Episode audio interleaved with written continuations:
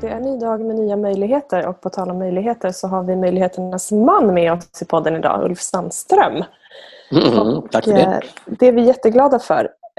Du och jag jobbar ju tillsammans i NLB-föreningen sedan flera år tillbaka. Jag har också haft förmånen att gå utbildning för dig. Både Havening och traumabaserad stress- och missbruksvård. Vi jobbar ihop i ett annat spännande projekt, och anledningen till att vi ville ha med dig idag är ju, min uppfattning av dig är att du har ju en unik förmåga att tänka utanför boxen. Och också det här att hela tiden vilja göra skillnad för fler. Ja, tack. Vad roligt. Ja. Jag gillar att tänka utanför lådan, och jag gillar att tänka tanken att man kan göra skillnad för fler. Det är en... Jag tror så här att de flesta tror jag vill göra skillnad för fler, men alla hittar inte vägar hur. Och när man väl hittar en väg att göra det så är det fantastiskt att få följa den. Ja, och det känner jag ju lite skillnaden med dig också. För det är så här, många stannar, jag vill göra skillnad för fler och så vet jag inte hur jag ska göra och så släpper jag det. Och det gör ju inte du, utan då svapp säger det på något vis och så är du på ett nytt spår eller hittar en ny ingång eller en ny väg eller bara vänder en idé upp och ner och så... Jaha, här fanns det en annan ingång som ingen hade tänkt på. Vad händer egentligen i din hjärna när du funderar? För det är ju häftigt att följa den processen. Ja, det är ju dalbana kan man säga. Vad jag tror är så här, det handlar lite grann om att man kanske har olika strategier i livet. Och NLP handlar ju om bland annat att man med hjälp av olika strategier möter situationer och gör någonting vettigt med dem. Och en strategi som jag har, det är ju att alltid försöka flippa någonting för att se vad som är på andra sidan. De flesta hittar, när de hittar någonting så tittar de på vad man kan ha det till, vad säger folk jag kan ha det till och hur funkar det. Och om man då samtidigt som man gör det bara som en ren rutin vänder på det reflexmässigt och säger vad händer om jag gör något tvärtom eller vad händer om jag gör något helt annat, då blir det lateralt tänkande. Då blir det plötsligt att man kan se massa nya samband och olika nya sätt att kombinera saker. Så det är väl den strategin tror jag som ligger i botten för alltihopa, att det är nästan efter ett tag blir det liksom second nature, så att så fort man ser någonting så tänker man om fjärrkontroll, undrar hur den är att baka bröd med. Så det... Och lateralt tänkande, då bara så att de som inte är bekanta med begreppet, vad skulle du förklara det som? Ja, alltså det finns ju de som säger att allting finns redan, allting är redan påkommet. Och innovation, det är när man kombinerar två befintliga kunskaper på ett nytt sätt. Det är då någonting blir innoverat. Så lateralt tänkande, det är när man tänker på tvärsen. Så att istället för att tänka linjärt, nu ska vi slå på tvn och använda fjärrkontrollen för att se vilken kanal vi ska välja. Så tittar man på fjärrkontrollen och så kommer man genast till när man bakade pepparkakor som liten och de här formerna som fanns. Och hur skulle, istället för en pepparkaksgubbe, en fjärrkontrollsgubbe se ut, kan jag bara trycka ner den i degen, boom! Och så åker gärna vidare på nya ställen direkt. Och då blir det ett så kallat lateralt tänkande. Man börjar koppla saker på helt andra nivå, på helt andra breddgrader istället för att tänka linjärt. Ja, just det. Och jag tänkte att du kanske kan få fjärrkontrollen att funka till ugnen också, som att den behöver gå dit för att sätta på den. Alltså, när man ska baka pepparkaksformarna. Jag kan bara ge ett exempel. Ja. Okej, min pappa han var lite darrig på fingret och började missförstå sin fjärrkontroll till tv. Han bor i en stuga långt borta. Ibland så kan han inte riktigt svara i telefonen för att det är en sån här smartphone och det är inte anpassat för darriga fingrar. Så då satte jag ihop en läsplatta som jag kopplade in Skype på, och Skype går att ställa in så att den autosvarar, så att i princip kunde jag ringa upp och prata med någon som en snabb telefon i rummet. Och det var ju jättebra. Men sen kom jag på min annan kompis att man kan sätta två leddar bara i hörlursutgången på den där. Och så kan man skicka pulser via pulstonerna i telefonen och styra tvn via dioderna som sitter i Skype-plattan. Fullkomligt tvärlogiskt när man tänker efter. Och spännande. Men det är just sådana grejer som kittlar liksom, när man plötsligt tänker, vad kan jag med den här? Och lite grann tänker hela tiden på Pippi Långstrump. Var det inte hon som pillade in, eller var det Madicken som pillade in en ärta i näsan? Elisabeth till och med, tror jag. Precis. Just det. Vad kan man göra med den här? Ja, var det ett svar? Absolut. Och har du tränat på att tänka på det här sättet? Eller är det något som du bara alltid har gjort? Det är någonting som jag alltid har gjort och så har jag bejakat det. Och det kan jag också säga att mycket av sånt här när man pratar om mental träning och strategier och sånt, så pratar man om att man ska öva upp förmågor som gör att man kan göra saker. Där gillar jag att tänka kanske lite tvärtom. Vad finns det för förmågor jag redan har som jag kan göra andra saker med? För det är lite samma sak. Så att ett tag så hade jag liksom lite knepigt med att komma ihåg namn på folk. Man hälsar på dem och så glömmer man omedelbart bort namnet. Man träffar jättemycket folk, håller jättemycket kurser, uppträder som artist, liksom man möter människor hela tiden. Så, minns ansikten men inte namn. Så min första strategi, det var liksom, jag måste komma ihåg namn. Skam, jag kommer inte ihåg namn. Jag måste bli bättre på att komma ihåg namn. Sen flippade jag på det och så tänkte jag, vad händer om jag inte kommer ihåg namn istället? Då måste jag ta mig ur det. Då kan jag säga till folk att jag är namndyslektiker. Ja, men okej, då tycker folk, vad tråkigt, det är en diagnos. Nej, det är jag. Jag har hittat på det själv, men det gör faktiskt att jag inte kommer ihåg namn. Och då tog jag det där till nästa extrem och tänkte, ibland så glömmer jag ju möten och saker. Men jag kommer ihåg saker som jag grämer mig över. Vad händer om jag använder min förmåga att glömma till sånt som jag grämer mig över och istället gör en pinpoint för möten i kalendern? Så jag la in allting som jag kunde komma ihåg i Google-kalendern, så jag får en avis en timme innan att om en timme ska du vara någonstans. Wow, vad coolt. Då behöver jag inte tänka på framtiden. Och så har jag försökt förfina min förmåga att vara disträ till allting sånt som oroar mig eller inte är nödvändigt. Så man tänker efter, om man kunde ta sin förmåga att glömma till att glömma allting onödigt. Och sin förmåga att älta saker till att bara älta det som kittlar och är roligt.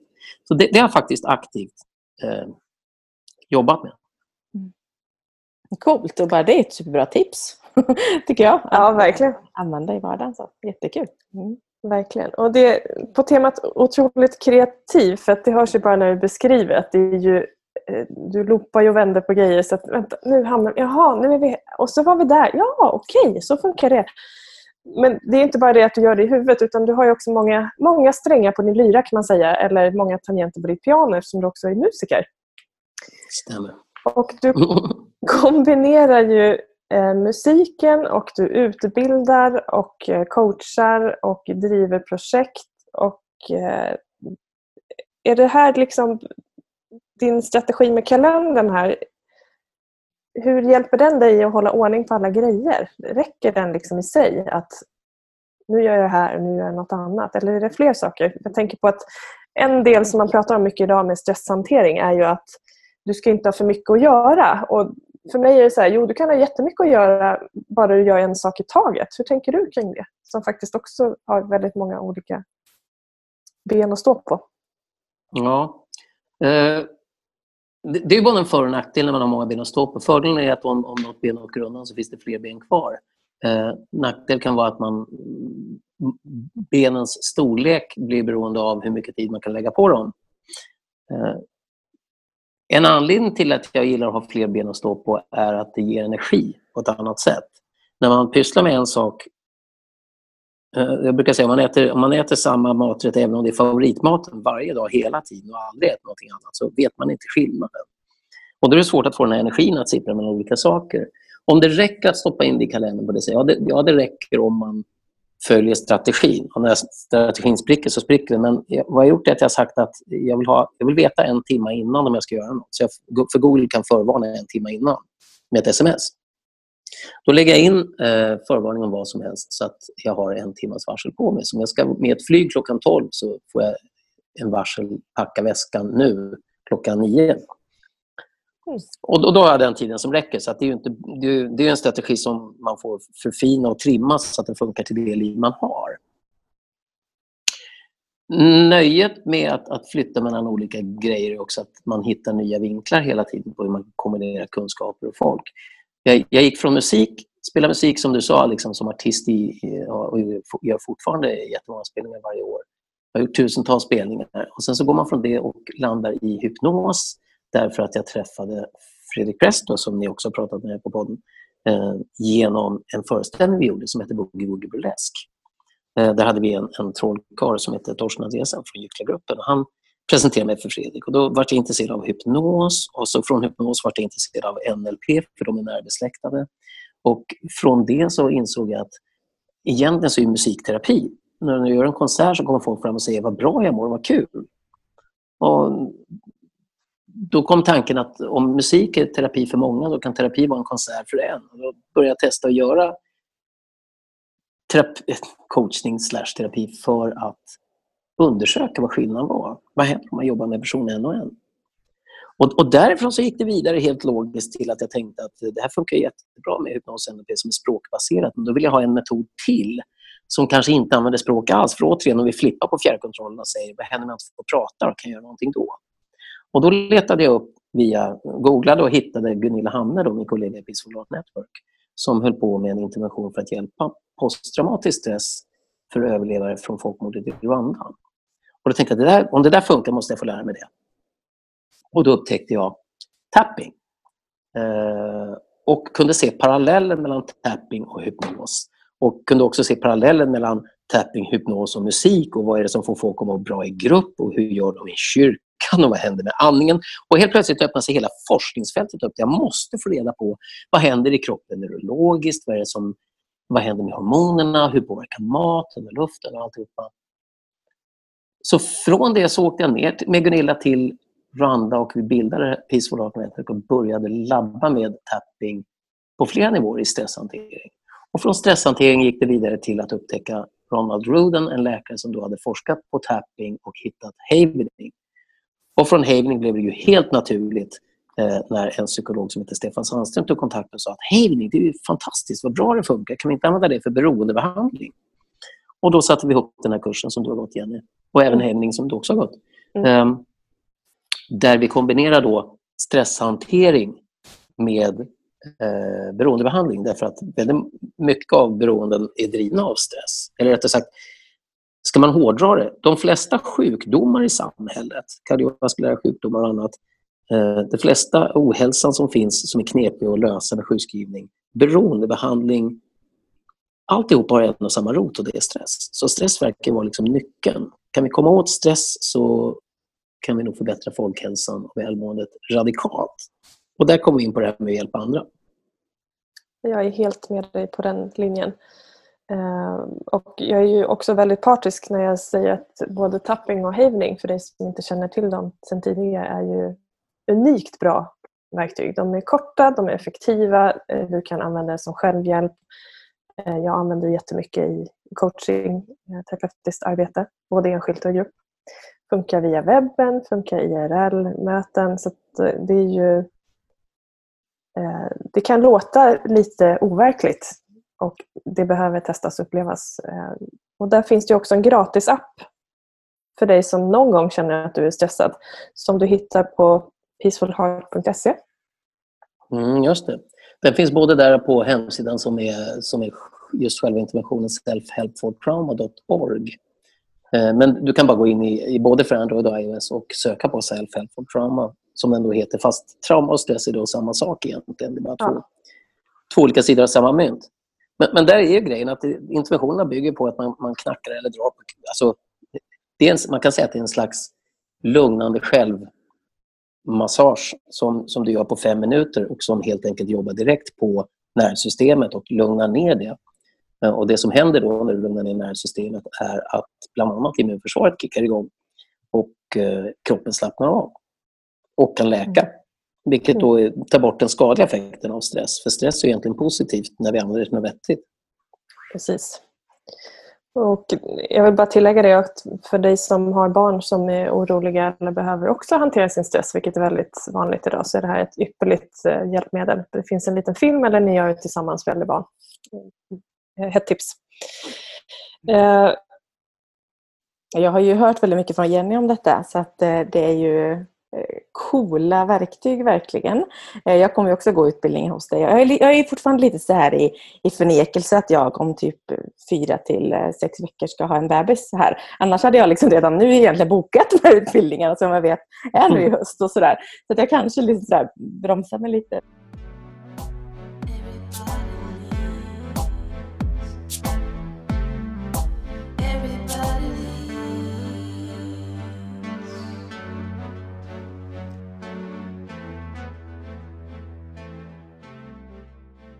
på temat egentligen hur enkelt det kan gå. Alltså hur snabba verktyg, förhållandevis enkla verktyg som gör skillnad här och nu. Och det är något som vi förespråkar mycket, det vi gör. Att utveckling kan faktiskt vara ganska enkelt. Vi behöver inte hålla på jättemycket för att förändra ett beteende som vi kanske har gått med i många år. Hur ser du på det? Eller hur möter du kunder kring, eller klienter så här, kring de frågorna med att är det lätt eller svårt att göra en förändring? Liksom? Mm. Vi har ett svar på allting i hela livet. Svaret på alla frågor du någonsin kan ställa. Och svaret är ju, det beror på. och det gör verkligen det. Men det kan jag bara säga att jag har ju haft förmånen. Jag har inte umgås med dig lika mycket som jag umgås med Jenny. Men jag måste säga att det som är spännande är ju att när du tänker, Jenny, så går du in liksom pragmatiskt, tittar på vad är det som händer och så har du massa strukturer och grejer. Jag misstänker att du gör exakt samma sak, Sofia. Där du liksom bara snabbt kan hitta vad är det egentligen som är drivkraften i det här beteendet som vi ska förändra. Så ska man tvinga ett beteende till förändring så är det ju jättesvårt. Men som, när du har diskuterat sånt, Jenny, så går du bara rakt in och säger bam, men det är förmodligen det här som ligger bakom och driver, och bam, vad händer om vi gör det här istället? Och när man gör det på det sättet så upplever jag att det är väldigt enkelt. Jag upplever att vi tänker väldigt lika där. Sen har man ju då verktyg som kan hjälpa till på vägen. Och det jag tror många missar är att man tror att man måste tro på saker för att de ska fungera. Och där är vi inne på vad folk tror om saker och ting överhuvudtaget. Om man tror att något är kroniskt, då är det svårt att ändra på det. Om man tror att det är svårt att sluta röka, så är det svårt att sluta röka. Men om man då märker att det kan gå väldigt fort och att det finns saker man kan göra, som till exempel de här interventionerna, språkliga NLP, tillstånd som hypnos eller förändra nervsystemet med tapping, havening och andra liknande metoder, då inser man ju att frågan är inte är ett beteende svårt att ändra. Frågan är, vad är det jag ska göra för att ändra det här beteendet så enkelt som möjligt? Och oftast är det lite grann samma grej som att flippa en tanke och fråga om som vi gjorde med fjärrkontrollen i början. Istället för att man tittar på beteendet och säger vad är det som krävs för att jag ska sluta röka? Så kan man säga, vad är det som krävs för att jag ska känna mig så lugn så att rökning inte ens dyker upp på kartan? Man tittar i andra ändan på vad som driver ett beteende. Och då är det lätt att ändra. En grej till bara som slår mig. När man pratar om det här, då säger man att här är 5 minuters interventioner som blixtsnabbt kan ändra beteenden. Det funkar jättebra. Några vanliga frågor som dyker upp är det här en quick fix som döljer symptom, och är det här någonting som jag måste tro på? Och jag tänkte bara ta dem. Att nej, det är inte en quick fix. Att dra ut en tagg ur fingret är inte en, ja, det är en quick fix. Det går fort. Men det är också en permanent fix därför att taggen är borta. Och det andra är att måste jag tro på de här till synes märkliga interventionen, att man går i en trans eller knackar på kroppen eller tränar gärna och tänker på olika sätt? Och svaret är absolut inte, därför att det har inte med tro att göra. När vi åker ner och jobbar med tapping i till exempel i Rwanda eller i Kongo med folk som då har varit med om fenomenalt jobbiga saker, så kan de titta på när vi kommer dit och se, vi föreslår att ni ska prova att knacka lite på kroppen här 5 minuter och se om hur livet upplevs efter det. Då säger väldigt många att it looks stupid, det där ser helt knasigt ut. Men vi är beredda att prova. Därför att vi har inget val, vi har ingenting annat, och därför testar vi snarare än att fundera på vad vi tycker om det. Och när de har testat, så ibland så blir det en effekt med en gång, ibland så händer att de kommer tillbaka dagen efter om det är en 2-dagars kurs och så säger de, it still looks stupid. Men jag sov för första gången på 16 år. Häftigt. Så att man kan ta till sig det. Att målet är inte alltid att hitta en snabb lösning eller att snabbt ändra någonting. För det är ju viktigt att det är varaktig förändring som fungerar. Men det finns faktiskt många interventioner som funkar riktigt bra på väldigt kort tid. Och det är värt att testa dem. Och jag skulle säga, hellre att du testar dem för att ta reda på om det funkar än att fundera på om det funkar. Vi har testat och upplevt att det går att ta ut den där taggen, som du säger, och får en bestående effekt av någonting. Och det är just det här vi vill också sprida till så många fler, att förstå det. För vi behöver inte gå med saker länge, utan vi kan hantera det. Och det vet jag också, jobbar du också väldigt mycket Det är så intressant där, för jag får ju samma reaktion att det här verkar märkligt, liksom, det känns konstigt att göra något som är udda och avvikande. Och det är ju bara tills dess att det blir normalt. Idag är det normaliserat att titta konstigt på folk eller tuta i bilkön eller liksom köra på någon med en kundvagn. För det är på något sätt, men den är lite stressad och så är det normalt. Men det är fortfarande inte normalt att se lite konstigt ut när man slår av sin stress. Liksom. Det är märkligt hur det kan hamna på den delen. Att det som egentligen hjälper oss blir det som är udda. Precis. Sånt som verkar konstigt är vi inte beredda att prova, men det är helt okej att vi beter oss väldigt onormalt. Ja. Springer runt hypnotiserade av våra telefoner på tunnelbanan och går in i varandra. Mm, precis. Och på tal om hypnos. Ja, jag tänkte bara säga återigen en sak där som står med. Du blandar ju också från två håll när du jobbar. Vilket jag tycker är nyckeln till att saker och ting blir så bra.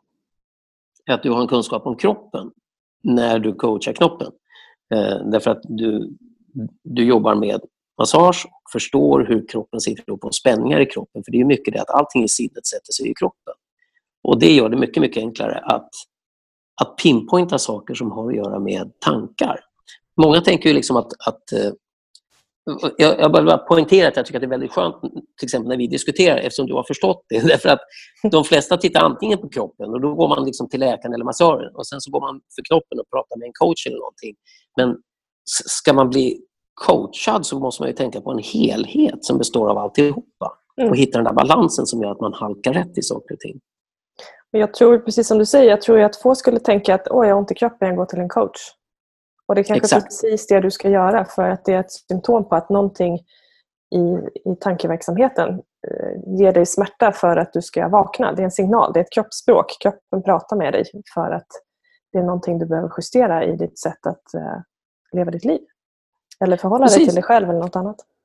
Och det är det som är grejen. Allting som, om då stress är liksom en rot till väldigt mycket som kan leda till saker som yttrar sig i kroppen, så handlar det om att ta reda på, eller jag brukar säga så här, det handlar om att rensa floden vid källan snarare än att rensa floden nedströms. För jobbar du nedströms så fortsätter alltihop att rinna ner hela vägen, men du får inte stopp på det.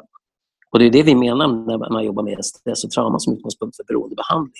Att det mesta av beroenden är ju en självmedicinering för att bli av med en stress över en situation du inte kan hantera. Så det hjälper ju inte att sluta bara ta bort stödhjulen och byggnadsställningen och tro att allt ska funka av sig själv, utan det handlar om att installera det man behöver för att inte hamna där igen. Men vad skulle du säga, om du har några tips till de som lyssnar nu kring det här ämnet? Vi har ju nämnt en hel del, men någonting att bara börja med eller ta som nästa steg kring det här med stress. Och om vi tänker stress, då skulle jag säga att i princip alla fysiska symptom som du upptäcker, alltså din kropp och ditt hem är en spegling av ditt inre tillstånd. Du kan se vad du har försummat i bägge fall. Och du kan också se var du borde börja. Och ibland är det enklare att börja med hemmet än att börja med inuti dig själv. Så ibland kan det hjälpa mer att städa en garderob än att försöka sätta sig ner och sortera sina räkningar. Därför att det handlar om att få ordning någonstans inuti eller utanför. Och ju mer du tittar på helheten så tror jag att det är lättare att hitta de här ställena du kan rensa floden uppströms. Att lära en intervention som till exempel tapping eller havening som är superenkelt, det kan du göra från appen eller video på hemsidan eller någonting sånt. Det tar 5 minuter, det verkar så löjligt så att man tänker att det ska jag göra när jag har tid, brukar man säga. Och där är ju saken oftast tvärtom. Om du inte har tid att testa 5 minuter, det är då du vet att du verkligen behöver den, för då har du alldeles för lite tid. Absolut. För de där 5 minuterna är det du behöver just nu. Vi pratar mycket om tid, det här med att inte ha tid. Det handlar inte om att inte ha tid, det handlar om vad lägger du din tid på. Du kan sätta dig och surfa på telefonen en kvart och säga att du inte har tid att träna. Nej, men om du hade låtit bli den kvarten, tagit på dig, gått ut 5 minuter, kommit tillbaka och bytt om igen, så hade du i alla fall fått 5 minuter ut och rör på dig istället för att surfa på en telefon som du vet redan vad som fanns. Så att tid är verkligen relativt vad vi gör av det. Precis. I nästan alla lägen, ska jag säga. Det finns alltid undantag. Ja, och sen så är det bara att förstå lite mer saker. Liksom, att man, om man då förstår lite mer om NLP till exempel. NLP handlar om att förstå hur vi tänker och vilka strategier vi har. Och att du bara listar ut vad är det för strategi jag har. Och det är ju en strategi. Vad är din strategi för att inte träna? Ja, det är att säga att jag har inte tid. Vad är din strategi för att inte ta tag i saker? Ja, det är att det är en så rysligt intressant serie på Netflix just nu. Vad är din strategi för att äta som du gör? Ja, men man hinner ju inte handla ordentligt och ställa sig, för det går ju inte, det vet ju alla. Så att alla de här strategierna som finns, när man blir lite medveten om dem så kan man också göra någonting åt dem. Och när man gör någonting åt dem så får man en känsla av att man faktiskt kan bestämma över sitt liv. Så jag vet ett tillfälle när jag mötte en kvinna som jag vet hade en jätteknepig livssituation med det maktlösa av allt, barn och släktingar som inte mådde bra, och så skulle hon räcka till och göra någonting åt det och upplevde att allting var fast. Och jag vet att jag hade bara ett kort samtal med henne på gatan för att göra någonting, och då sa jag, istället för att börja prata om vad ska vi göra åt situationen och vad knepigt med det här, och en sak är att folk mår oftast inte bättre av att man tycker synd om dem. Folk mår ofta sämre. Utan folk som är sjuka eller mår dåligt eller sånt, de vill gärna höra att saker och ting är bra och hoppfulla snarare än åh vad synd det är om dig. Så att jag sa till henne att du dricker du kaffe? Och sa hon ja. Och så har du mjölk eller socker i? Sa hon ja, jag har mjölk men inte socker. Och så hur många kan du tänka dig att ta socker? Ja, det kan jag.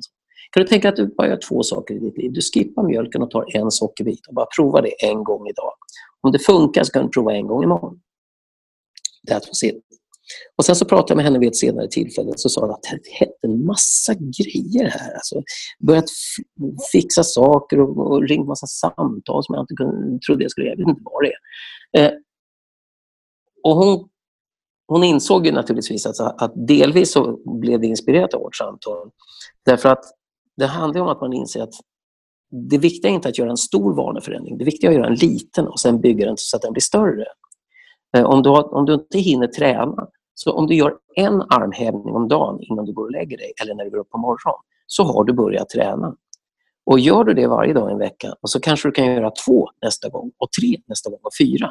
Det är väldigt lätt att skala upp en vana från lite till mycket. Men det är väldigt stort kliv att börja en vana. Så om man ska titta utanför lådan där, så är det ju allting du vill förändra i ditt liv. Ändra det minsta och lättaste först. Som han Tim Ferriss som har skrivit For Our Work, vi kan brukar säga, ta russinen ur kakan, det är helt okej. Börja med det absolut lättaste. Eller en strategi som jag verkligen gillar, det måste jag få säga, Sigge Haj i lagunen. Han kommer till sköldpaddan där och så säger han så här, säger sköldpaddan, det är så jobbigt, jag har så mycket att göra, jag får inte gjort. Sigge säger, det är helt lugnt, jag har världens bästa metod, du kommer att vara så nöjd. Ja, men vad gör du då? Ja, men du gör en lista och så skriver du upp allting du måste göra på den här listan. Boom, boom, boom, boom, boom, i checkboxar. Ja, okej, då blir jag jättetrött, säger sköldpaddan. Ja, men här kommer grejen. Överst på listan så skriver du 3 saker som du redan har gjort för länge sedan. Och så kryssar du i de boxarna och så tar en fika.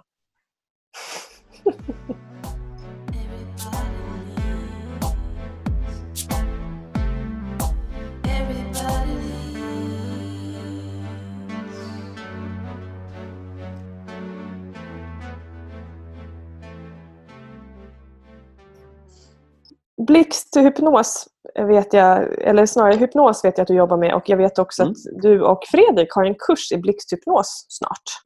Just det. Om man då vill lära sig att vara hypnotiserande eller kanske hypnotisera.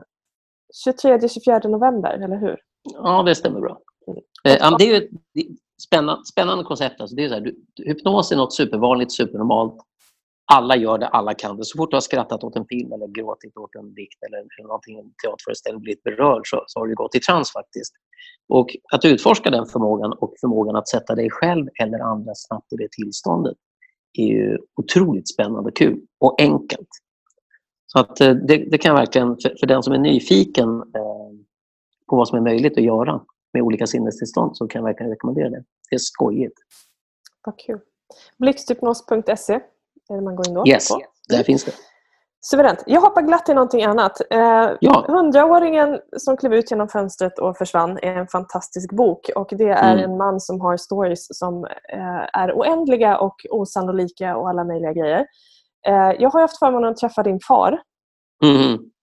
som påminner om det. Men du är ju också i rakt nedstigande led också en 100-åring i en mycket yngre förmåga som har så mycket stories. Så att det är, ibland undrar man hur gammal din själ är, tänkte jag säga.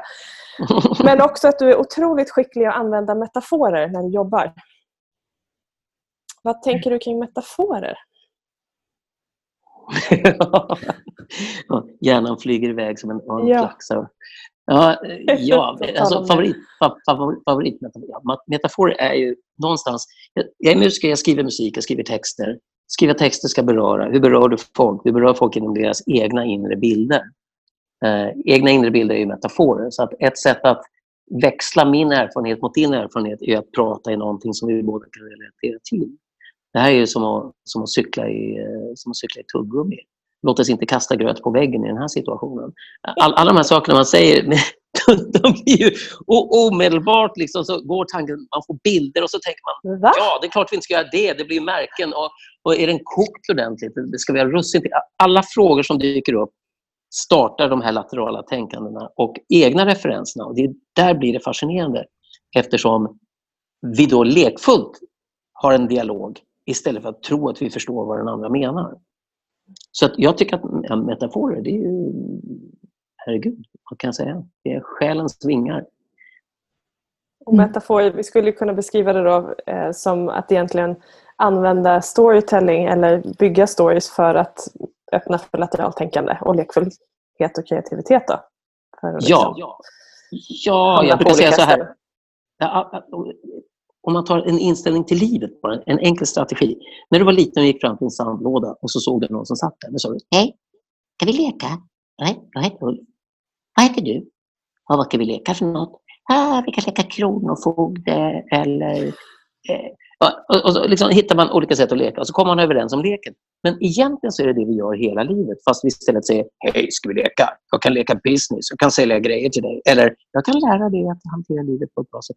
Och så leker man de här lekarna på olika sätt. Ska vi leka äktenskap? Ska vi leka släktträff? Ska vi leka träning? Och så länge man har kvar den här inställningen att allting är en lek, så blir allting ganska kul. Så att allting som gör att du kan hitta kreativitet i någonting du gör, allting som gör att du kan hitta lekfullheten, gör att saker och ting blir lätta att hålla på med. Och det är det som dels Tom Sawyer gör i Huckleberry Finn. Han ställer som ordet ett staket och så kommer alla säga, vad gör du? Och det är så himla kul, du får inte prova, du för lite. Nej, jag vill prova, snälla. Nej, du kan inte, det går inte, det här är bara för lite äldre killar, vet du. Och så till slut så står alla grannskapets barn och målar staketet åt honom och betalar honom för det. För att han har vänt på det till en del. Genialiskt. Ja, jag tror på metaforer, jag tror på lek, jag tror på storytelling. Ja. Jag tror på att öppna den där luckan till hur kul kan det här bli snarare än när jag är klar eller hur jobbigt är det. Vi brukar faktiskt använda det på ledarskapsutbildningen, jag och Johan, en annan kollega till oss.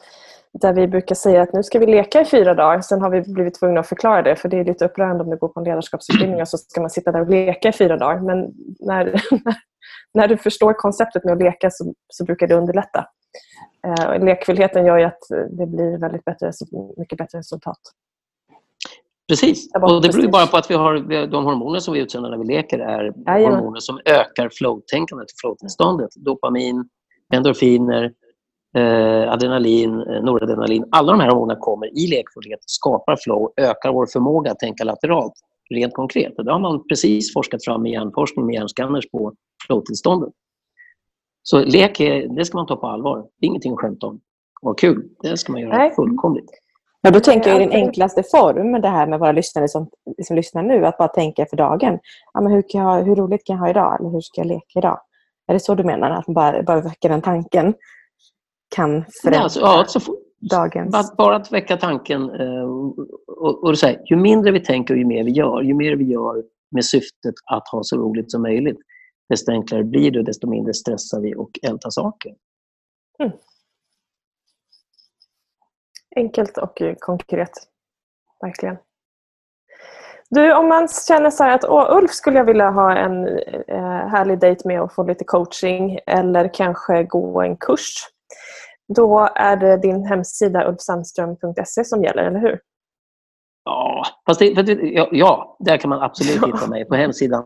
Ja, men det känns opersonligt. Alltså idag, om du så lyssnar på det här verkligen vill ha kontakt med mig, då visst, du kan hitta mig på hemsidan för vi har inga gula sidor längre. Och där står mitt telefonnummer och så skickar du ett sms och så svarar jag på det och så tar vi det ifrån. För det är inte krångligare än så. Nej, och jag vet också att vill man utan att prata med dig i boken tid så kan man gå in på Calendly och söka på Ulf Sandström och boka där också direkt. Ja, precis. Det står där också och då kan man bara komma. Och då kanske någon undrar, men vad händer när man möter Ulf? Vad gör man då? Och svaret är ungefär precis vad du vill, men det är, alltså, vad jag gör när jag träffar på one-on-one det är att jag gör en coaching session som antingen är terapeutiskt eller coachande. Så antingen vill man ta sig upp från ett nollläge till neutralt eller från neutralt till något annat. Mm. Fullt av valmöjligheter med andra ord. Oändligt. Oändligt många valmöjligheter. Havening som också är en av de här teknikerna vi har pratat om som är otroligt snabba och effektiva. Det utbildar du i och det är du den enda i Sverige som jag, eller hur? Ja. Det är alltså Dr. Ruden i New York som har forskat på vad det är som funkar med stresshantering med hjälp av tapping bland annat och kommit fram till en beröringsteknik och en förklaringsmodell och en vetenskaplig grund som gör att, och jag brukar säga det här, Jack Lidvacka, en kollega, han frågar så här, jag har gått den här coachingutbildningen nu, vad tycker du nästa steg? Då sa jag, utan att tveka, jag tycker Havening var nästa steg. Därför att om du har förstått hur du kan jobba med strategier och tankar och tankemodeller så har du jobbat med kroppen. Men om du då kan få ett handtag till kroppen där du faktiskt kan reglera stress och förstå hur stress kan regleras på 2 dagar och verkligen göra någonting åt det som funkar direkt, då är det nästa steg. Det eller någonting liknande, för det är ju inte den här metoden, men den är väldigt extremt bra. Och då, vill man så kan man utbilda sig i det. Det är en 2-dagars utbildning. Och nästa går i januari. Och informationen finns på hemsidan och du kan också bara kontakta mig direkt och få veta mer. Och jag instämmer i att det är en fantastiskt bra utbildning. Så att, i sig själv eller som ett komplement till det du redan gör, det är fantastiskt. Vad skulle du säga igen är den största, jag har hört dig prata mycket om det här, men vad är den största förändringen för dig efter att ha gått?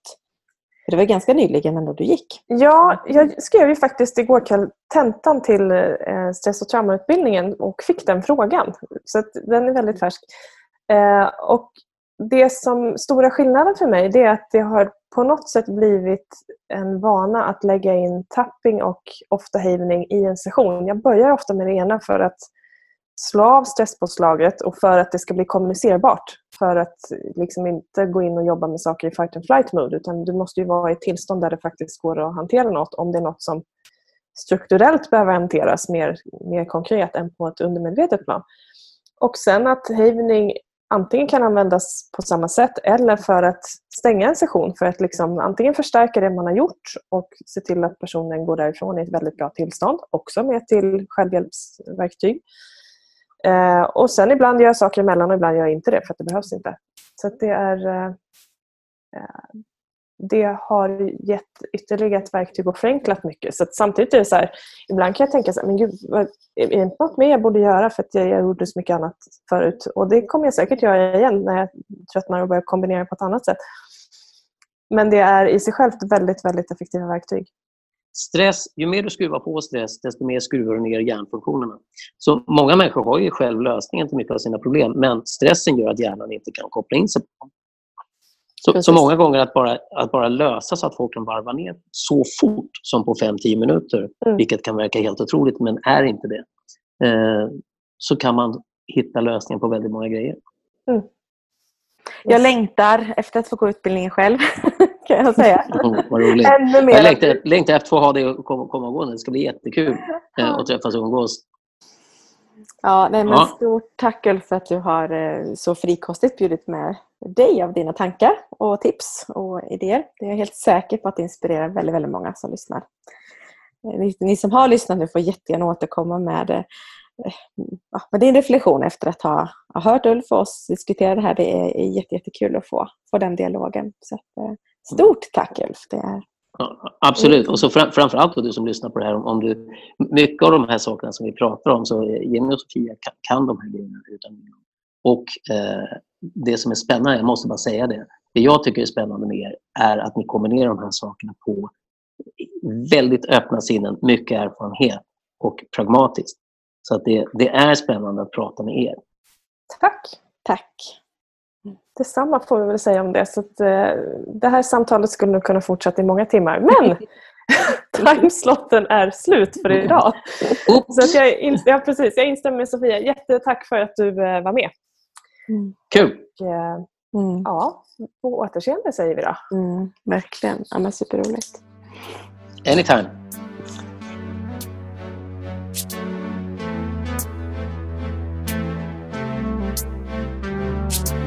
Everybody leads. Everybody leads. Higher, go higher. Everybody leads. Everybody leads. Everybody leads.